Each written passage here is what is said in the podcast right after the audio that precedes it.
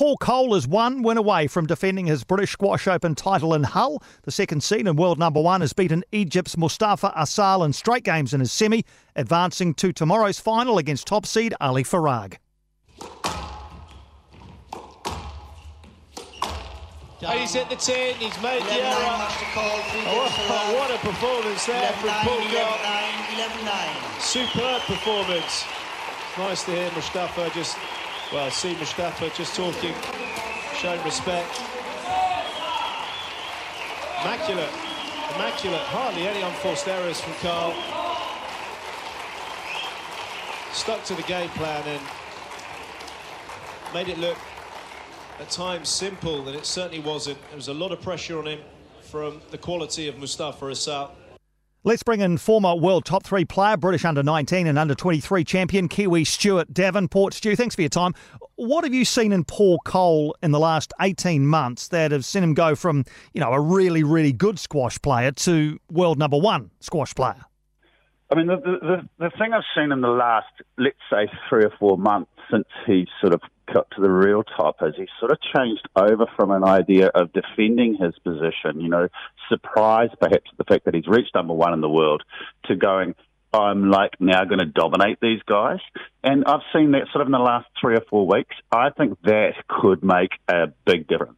People don't realize how important the psychological side of, of the game is. It's not like golf or tennis, golf or rugby or whatever, where there's so many variables. With squash, it's just one on one, and the psychological and mental side of it's so important. So is that is that a matter of of uh, sticking his chest out a bit, saying I'm world number one, I'm I'm here to dominate you, um, and, and, when his opponent looks across the court and sees Paul Coll, he thinks, how the heck am I going to beat this guy? Yeah, so there are two there are two ways.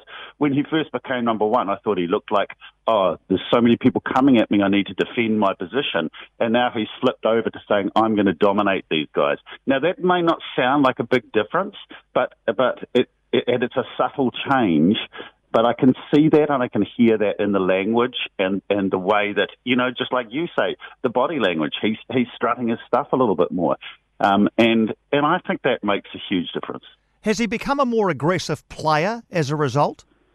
Oh, look, these things are way more subtle than, than than you may think.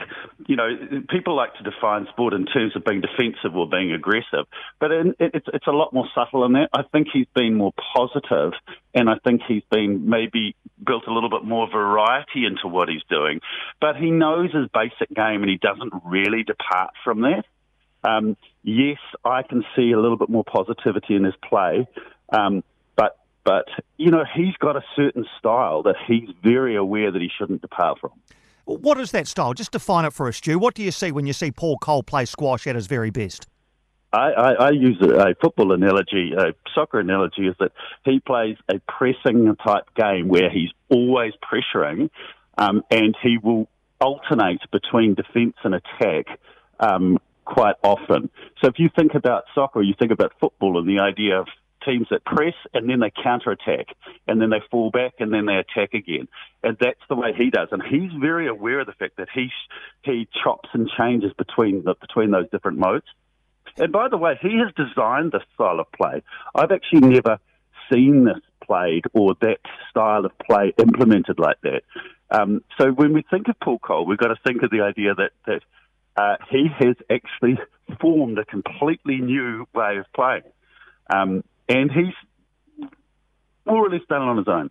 Yeah, incredible what he has done, as you say, miles from home, uh, pretty much by himself. In terms of the shots he's playing for winners, Stu, has he increased his range of winners? I mean, when people talk about Paul Coll, sometimes they say, oh, look, he doesn't play enough shots. Um, Paul Coll can play all the shots, but he's a real percentage player. So when when the opportunity arises, he can play any shot he wants to, but he chooses not to because he knows it's not the percentage. Uh, it's not the you know it's a simple risk versus reward um, calculation you've got to make, and he's not prepared to take too much risk for too little reward. So I, I understand the criticism sometimes when they look at some of the other players and say that they're playing these wildly exciting shots. But um, Paul's a percentage player. He knows what he's doing. He can play all the shots. He just chooses not to.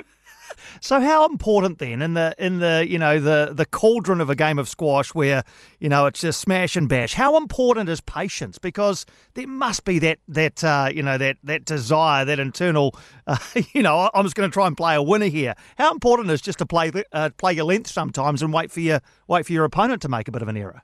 I mean, you can tell, Jason, by looking at those rallies. You know, there are rallies that are up to five minutes. Patience is a really, really important thing, uh, thing in squash.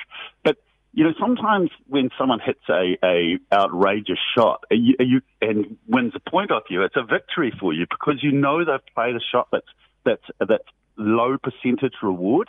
They get away with it that time, but you know damn well that they're starting to get impatient and they're starting to get desperate. That's why if you watch Paul Coll sometimes and the other guy hits a, a, a shot from out of position and wins the point, he's not worried. He's happy about that. I mean, it's like in cricket, somebody, you know, swinging off middle stump. They might get a four that time, but the bowler knows he's going to get it next time. Mm.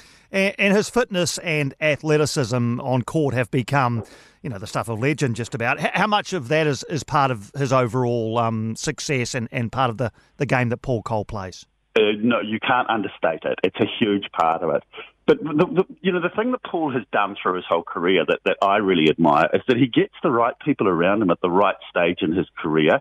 Um, so he gets the right physical people behind him, um, and but he moves on to different people. But I've, I've noticed that all the people that have worked with him at any stage are completely devoted to his cause. You know, like they in tennis, you see people have trainers and they leave and then they fall out. Absolutely everyone I know that has had anything to do with Paul Coll think he's a great guy and and are still supporting him in some way, shape, or form. So in answering your question, his physical side is really, really important, but it's because he gets the right physical people behind him at the right time, and and he he progresses it all the time. How does he match up against Ali Farag? Um, I'm going to put my stick my neck out here and tell you and, and, say that he is going to beat Ali Farag in the final. The reason I say that is because the language he uses when he's talking about Ali Farag is that that that he has got Ali Farag psychologically. Now I could be wrong, and you might look at me tomorrow and say, "Well, that Stu Davenport was wrong," and I get that, but but I believe that psychologically he's got Ali Farag. How prestigious is the British Open in squash circles, Stu? It's the second most important tournament in the world. It always has been. The World Open, the World Championships will always be the most important, but the British Open is the second most important uh, event in the world. And when people are looking back on their careers, winning the British Open stands, well, World Open, being world number one, and British Open are the three highest um, uh, achievements you can have in the sport of squash. Mm. And just to finish, uh, where is Paul Coll in terms of his squash career? Is he a, you know, are, are we in for perhaps a, another another you know half a dozen years of, of Paul Coll at the top level?